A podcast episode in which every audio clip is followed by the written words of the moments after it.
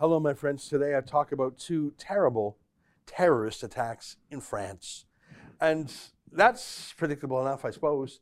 But the reaction from the media is worse, and the reaction from Canada's government is the worst of all. I'll let you know.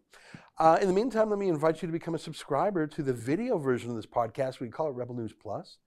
Every single day you have a video, plus weekly videos from David Menzies and Sheila Gunn Reid. Just go to rebelnews.com and click subscribe. It's just eight bucks a month. All right, here's today's podcast.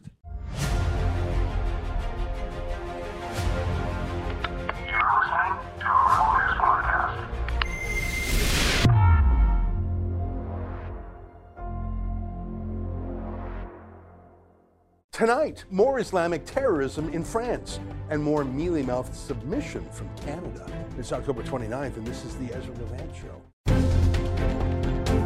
Why should others go to jail when you're the biggest carbon consumer I know? There's 8,500 customers here, and you won't give them an answer. The only thing I have to say to the government about why I publish it is because it's my bloody right to do so.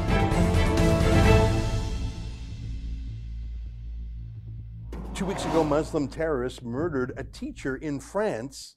Samuel Paty was his name. He was teaching students about freedom of expression. As part of the lesson, he showed his students images from Charlie Hebdo, the satirical French magazine that makes fun of everything and everyone, every religion. The reason that was interesting and not just inflammatory or gross is that almost six years ago, Muslim terrorists attacked Charlie's Hebdo, Charlie Hebdo's office and murdered 12 people and wounded 11 more. It was clear uh, a message of censorship, of infidels, of blasphemy, and killing those who defy Islam. And the response by the world's media back then was less than stellar, even worse in some ways than the cowardice shown a dozen years ago in reaction to the Danish cartoons of Mohammed. Back then, the first time, most journalists were just cowards. They were quiet. They didn't publish them. But after Charlie Hebdo, the mainstream opinion was that Charlie Hebdo sort of deserved it. They provoked it.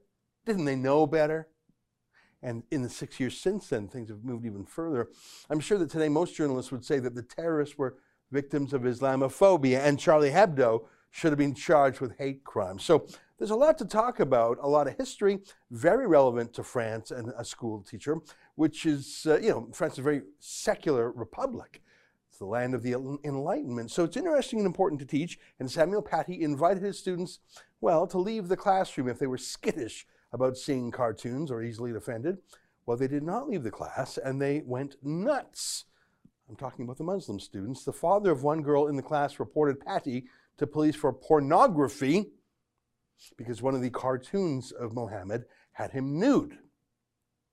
That same father of a student made YouTube videos identifying the teacher, Samuel Paty, including his address, and led protests at the school, calling for him to be banned, calling him a thug.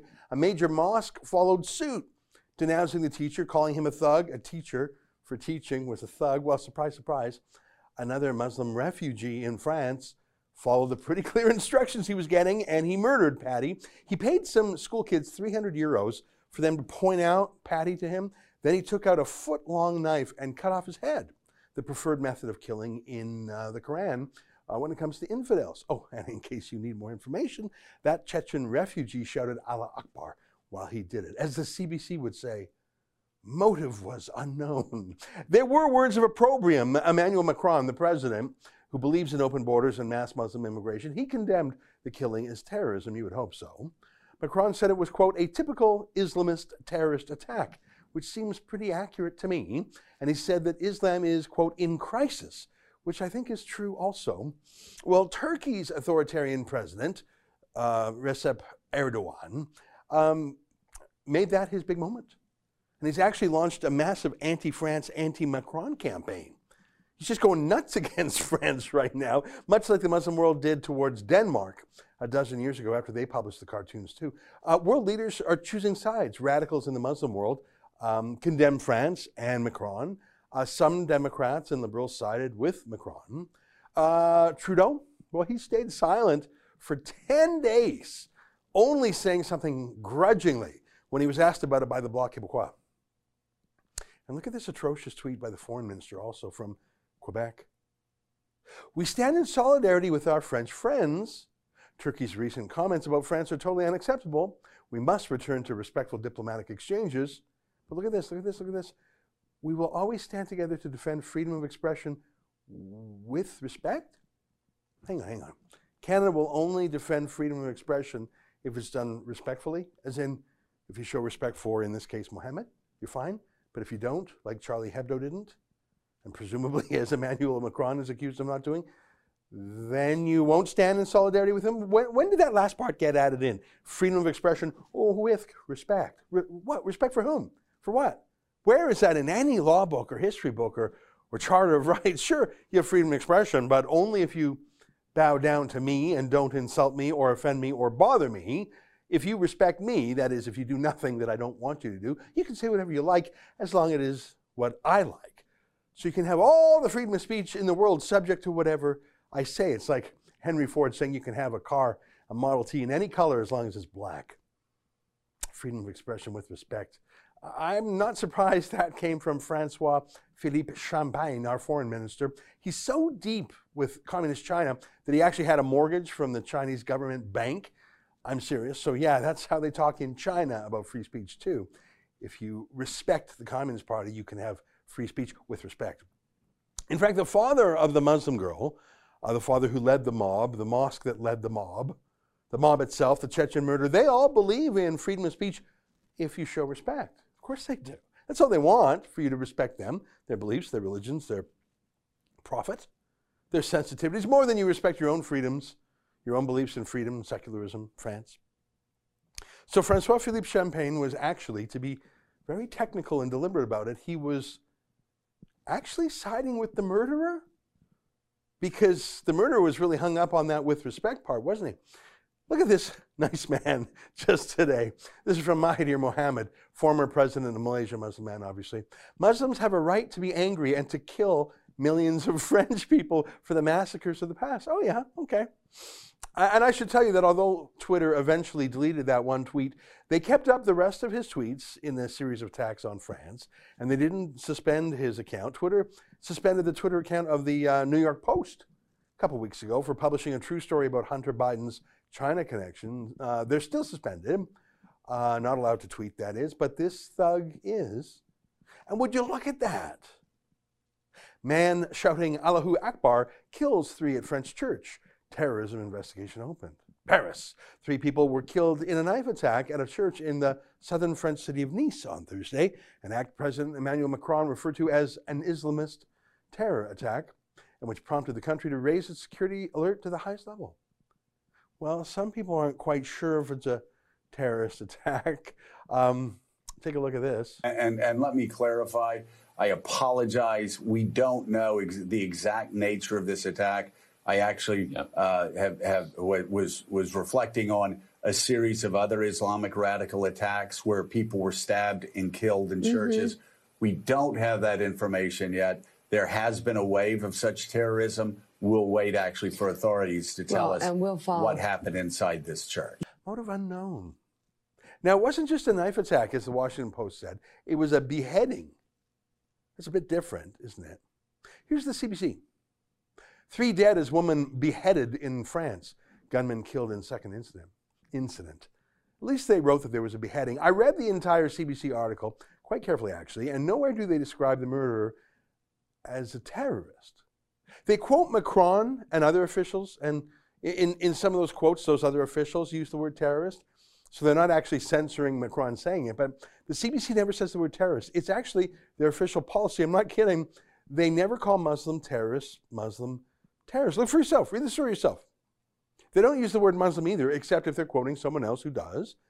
Um, the only two places the CBC used the word Muslim is to paint Muslims as the victims here. Quote, it was not immediately clear if Thursday's attack was connected to the cartoons, which Muslims consider to be blasphemous. Well, not all Muslims do, by the way. But hey, thanks for sticking up for the terrorists and explaining their rationale. Here's the other mention in the article by the CBC. That has prompted an outpouring of anger in parts of the Muslim world, with some governments accusing Macron of pursuing an anti Islam agenda. So the CBC won't ever call anyone a terrorist. They just won't. And the only time they use the word Muslim or Islam in a story about Muslim or Islamic terrorism it's to make the terrorist side of the story. You see, Macron is so anti Islam. What could you expect? She was wearing such a short skirt. What did you expect would happen? Yeah, Justin Trudeau and the CBC, they're not neutral anymore, are they? I think they're actually on the side of the terrorists. Stay with us for more.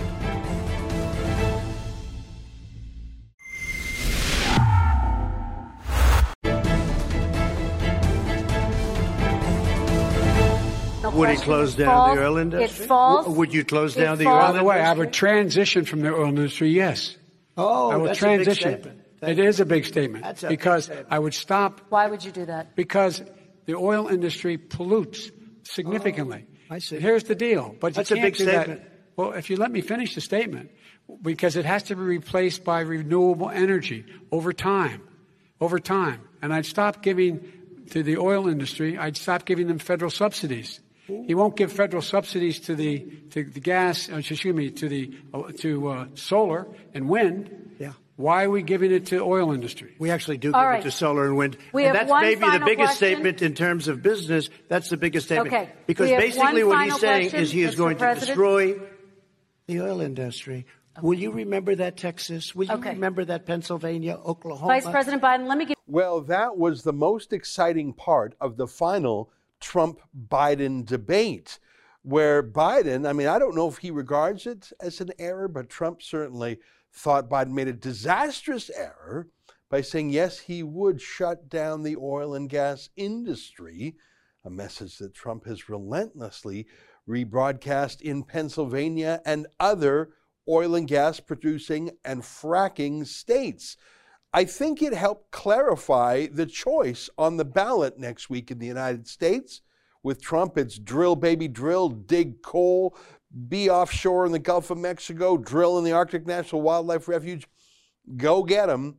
And with Biden, it's Green New Deal, stop fracking in public land, phase out oil and gas, and basically move to a UN style solar and wind economy. Joining me now via Skype from the Washington, D.C. area is our friend Marc Morano, the boss of ClimateDepot.com. Marc, it's very interesting that energy is the last big uh, substantive topic in this campaign, isn't it? Yeah, it finally came around. I mean, it was all, you know, COVID uh, and all the uh, various attacks on Trump's personality. But the last debate I thought was very good. It really focused everything. And you can see from the debate that this is a very clear choice. And I'm not quite sure. Biden's campaign is terrified at the moment because you have Ohio, Pennsylvania, all these energy producing states, West Virginia, uh, Wisconsin, Michigan, all these states that rely so much on the energy economy, they can't paint Biden. Uh, the campaign's terrified he'll be painted as an AOC squad member, Bernie Sanders, and they have been going overtime, basically coming peddling a, a stream of, of uh, not quite truths about Obama's record, starting with Obama, I mean, sorry, uh, Biden's record, starting with Biden himself saying he never said that. When not only did he say that he would stop fracking and all fossil fuels, but he said he would jail the executives of fossil fuel companies. So this is a man who, during the primaries, was pandering to that AOC base of the Democratic Party.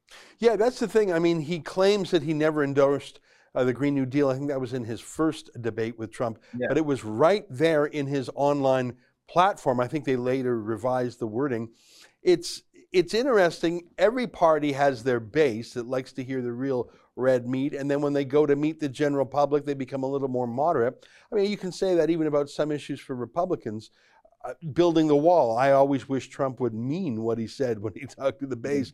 But the Green New Deal and solar and banning fracking, that's crazy talk to most people outside of the Al- you know the outside of LA and New York. That's crazy talk to people who actually think about how much oil and gas they use and to the millions of Americans in that industry. I don't know. I remember it was only about 10 years ago that America was importing billions of dollars a year in oil and gas. Like it was a, it was the world's largest net importer fairly recently. Only in the last year or so has America become a net energy exporter, largely because of fracking and Trump's uh, opening up the drilling. I have to think Americans don't want to go back to being at the mercy of OPEC and paying for imports, let alone all the jobs. I just have to think that there are more Americans who know about oil and gas than the know nothing millennial AOCs in the world. well, uh, that's the question. And, you know, that's the whole challenge of this debate. What the Democrats have done is tried to make this on Trump's personality. He sends mean tweets, uh, you know, or he's outrageous or whatever. But on the substance, and and I have the stat here. This is a shocking. I just I can't believe this stat, and and I can't believe Trump has not touted this enough. But in 2019, just last year, Ezra, U.S. energy production exceeded energy consumption for the first time since U.S. energy exports and for the first time, U.S. energy exports exceeded imports for the first time since 1952. Wow. Harry Truman was president of the United States, not Dwight Eisenhower. Harry Truman huh. was the last time we've ever done this. And this wasn't an accident. This wasn't on pace to happen with President Obama. This is what has happened. But pre COVID, yeah. this was the most astonishing economy uh, in 60 plus years in the United States. Lowest black unemployment, lowest Hispanic unemployment. You have indigenous peoples who were uh, actually supporting uh, the a lot of these energy projects. You had the labor unions, the union, uh, the International Laborers International Union, coming out opposing the Green New Deal. They see where this is headed, and now uh, Biden's literally going to come in, turn everything on its head, and not only just on the energy production side, but I mean, on everything from the car industry to our thermostats to agriculture. I mean, we are going to be under the gun and we are headed rapidly yeah. to Europe and the stagnation and the in the growth and the higher electricity rates and that's what they want they're not going to deny that they think we should be paying a lot more in it for energy you know i remember very clearly it was almost uh, almost 4 years ago the inauguration of President Trump in January 2017, and those very interesting first few days where he had symbolic statements, symbolic meetings that I mean that were special. What does he want to do on his very first hour, his very first day, his very first week? And one of the things he did very, very early was to say, "Go to pipelines, to the um, yeah. Keystone XL pipeline that would bring Canadian ethical oil down from the oil sands and the Bakken geological uh, area, Saskatchewan, North Dakota. Also, the Dakota Access Pipeline, which had massive protests that Obama turned a blind eye to. Trump got those deals done immediately. There's been a huge boost in pipeline construction in America. I don't I wonder if people remember how bad it was. How locked down it was, how Greenpeace really had more authority over the land than the US Congress. I, I wonder if people remember the bad old days because it's been such a transformation in four years. It really has. And the transformation that would happen if President Biden's elected, I mean, we already know AOC and Bernie Sanders wrote his plan. And by the way, when Biden says, I, I don't support the Green New Deal, that's not my plan, he means it's Biden's Green Deal. That's his exact quote Biden's Green Deal. So he's getting a semantic issue there. And obviously, Biden's Green Deal doesn't go as far as Bernie Sanders and AOC. But Bernie Sanders actually came out three weeks ago and just told all his fellow progressives, socialists, just stay calm. Let's let the election go. And then we'll be kind of like, don't come in and start criticizing Biden for, you know, walking right. away. And it's very sw- smart strategic move uh, because you know they don't want the progressives to tip their hand and scare off any of these so-called you know undecided voters. Although it's hard to believe anyone can be undecided in America right now. Yeah, let me ask you. I, have been. I mean, you, you and I said uh, to each other just before we turned the camera on how on a knife's edge the election is. It really feels like it did four years ago. 50-50 could go either way. So many states uh, up for grabs. I want to believe that Texas is in, impenetrable to the Democrats. But Beto O'Rourke came mighty close when he was running there. And, you know, because of demographic changes, and there's been tens of millions of dollars spent by Soros type uh, financiers. If they took Texas, the, the Republicans would never win again. I think they thought they could turn Texas blue. I'm hoping that this oil talk keeps Texas red. Do you think there's any chance Texas would tilt Democrat? I mean, ask me five years ago, I would have laughed. That would be like saying Alberta, Canada would vote liberal. Texas voting Democrat. But Beto O'Rourke came within a couple of points of it, didn't he? I can't remember the exact number. I think it was maybe 40, uh, 53, 47. I can't remember. But yes, if first of all, if Texas goes, there's no way Trump's going to win. I mean, because that would that would indicate a groundswell for Biden against Trump, and you know the media is doing all the same stuff they did last time. Georgia's in play. Texas. I don't think it's in play now. However, as you mentioned, demographic changes. People are leaving California. A lot of people are heading to Texas. immigration, illegal immigration, legal immigration. So the whole state is changing. It's targeted because it doesn't help the progressives to have you know huge majorities in New York or California. They need to spread out. Uh, and so, uh, believe me, any politicians and, and, and even the federal government, they're going to try to spread those voters out to try to neuter places like that. And of course, Florida is Florida's very much has been on the edge. I mean, the governor's race, it was, you know, there's these are close enough all within all within call, although it looks like Trump has Florida, even if he doesn't win the presidency. But everything's in play because it's very simple, Ezra, especially in the era of the COVID lockdowns. The more people that are harmed economically, the more the government is going to bail out and come up. Guaranteed income now is very likely. It's probably going to be a bipartisan bill within five years because of you know th- this is what the progressives achieved. This is what they were able to do with COVID. So the more people that they can get on government, the more people they can control and either control through the lockdowns, control through environmental or energy regulation. The more people that that it's going to be harder and harder to ever defeat that. My hope is that this election, I don't think it's going to be decided on fracking. I think this election is very simple. Are people in America sick? And America is the last bastion, I consider it the last bastion. This is the country where it would turn back. Are they sick of having unelected bureaucrats tell them they can't go to weddings, funerals, have barbecues, have Thanksgiving dinner, Christmas dinner? Uh, are they sick of telling them they had to put on a mask in between bites with your family? I think, and Trump is focusing on this in the last few weeks of this campaign. I think that could be the ultimate. If Trump wins and wins decisively, I think it's going to be a electoral shock against COVID lockdowns and not on energy policy, not on foreign policy, not on even economics. I think that's it. And I think if it if it goes the other way, then I think Americans are ready to be ruled. Uh, and to large, many Americans are ready to be ruled, and they got you know they got the majority this time. You know, I think you're right. I think that part of the debate, and I, I, this we love talking with you about energy and environmentalism. That's your area of expertise, but you're also used to work um, on Capitol Hill, so I know you know politics very well. And this is turning into a bit of a review on the debate, but I remember Trump was, I think, at his most persuasive when he said, "Look, I got the illness, but I, I came back. My yeah. wife uh, and son got it, barely even noticed it with Barron, and we gotta we gotta live. We gotta." You know, I mean, and he sounded so reasonable there, actually, if I recall. And I think a lot of Americans just want to be allowed to be normal and not locked down and not stressed out and not in this, what was supposed to be a two weeks till we flatten the curve moment. I actually think that the media class loves masks, loves lockdown. I read some tweet from the UK that said there's not a lockdown, there's just middle class people uh, who have low working class people deliver them food. middle class people working from home, while yeah. working class people deliver them food. And it's right for for the ruling classes, the media class, the political class. They've loved the pandemic. No one's yeah. lost any money. They've had a lot of free time at home, uh, and you know a lot of them have government furloughs have been getting full pay for zero work. The actual, the real working class is sick of it. Moms are sick of it. Uh, people who are sick of being told to wear masks that do work, don't work, do they work?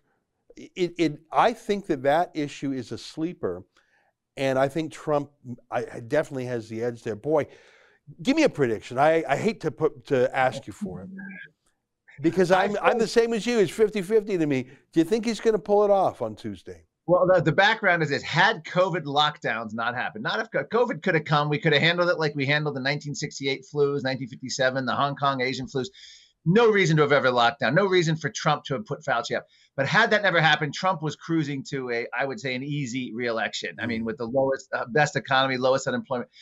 However, I'd say it's 50 50 now because of this mail in balloting, the potential for fraud, the, uh, the whole idea of, um, the election coming on a lot on Trump's personality. The Democrats were successfully able to make that an issue. So you got your soccer moms not voting on whether kids are going to school or COVID lockdowns or fracking or energy or economy. They're voting on, oh, you know, I'm so sick of Trump and hearing about him in the media. That's part of the strategy. I'd say it's 50 50. On some days, my gut says Biden. Other days, I see more hope for Trump. But I think ultimately my meter tilts to Biden somehow pulling this out. And I don't know why, but I do think the possibility of electoral anti lockdown COVID shock that could be heard around the world. And I'm talking about places like North Carolina, where the Democratic governor has a, you know gyms closed and movie theaters closed. I don't think North Carolinians in the South in America can can put up with that. But I could be wrong. He's up for reelection this year. That's a bellwether for me. I don't care what the polls show. Wow. Uh, this is where we are. But I, you know, Unfor- I predicted Trump would lose in 2016. So we, I always like to give you my track record, uh, you know, in terms of that. Uh, so in terms of Trump predictions. So take it for what it's worth. I, I, think it's 50-50 edge to Biden. Yeah. Well, it's better to be pessimistic. That means your uh, feelings aren't hurt if it turns out poorly, right. and you're uh, and you get a boost if you're wrong. Um, it's so hard to tell. I agree with you. Fraud's a big issue. The tech companies are suppressing stories and suppressing Yeah. sharing of social media posts. That was really key to Trump last time. And I have to say, even though it's uh, five days till the election, in these days, five days is an eternity. There may Yeah. still be a November surprise that we get. Or, or, I mean, I know that sounds crazy, but I mean, just think about what happens in any given week, whether it's peace with Bahrain or the president going in and then coming out of hospital for the virus or the Hunter Biden. I mean, almost every day we have a month's worth of news. So you never know what'll happen between now and then. Great to see you, Marc. Let's hope for the best. This is important not just to America, but to Canada and the world too. Thanks for joining us. Thank you, Ezra. Appreciate All it. right, what a pleasure to have you. Stay with us. More ahead. on Rebel News.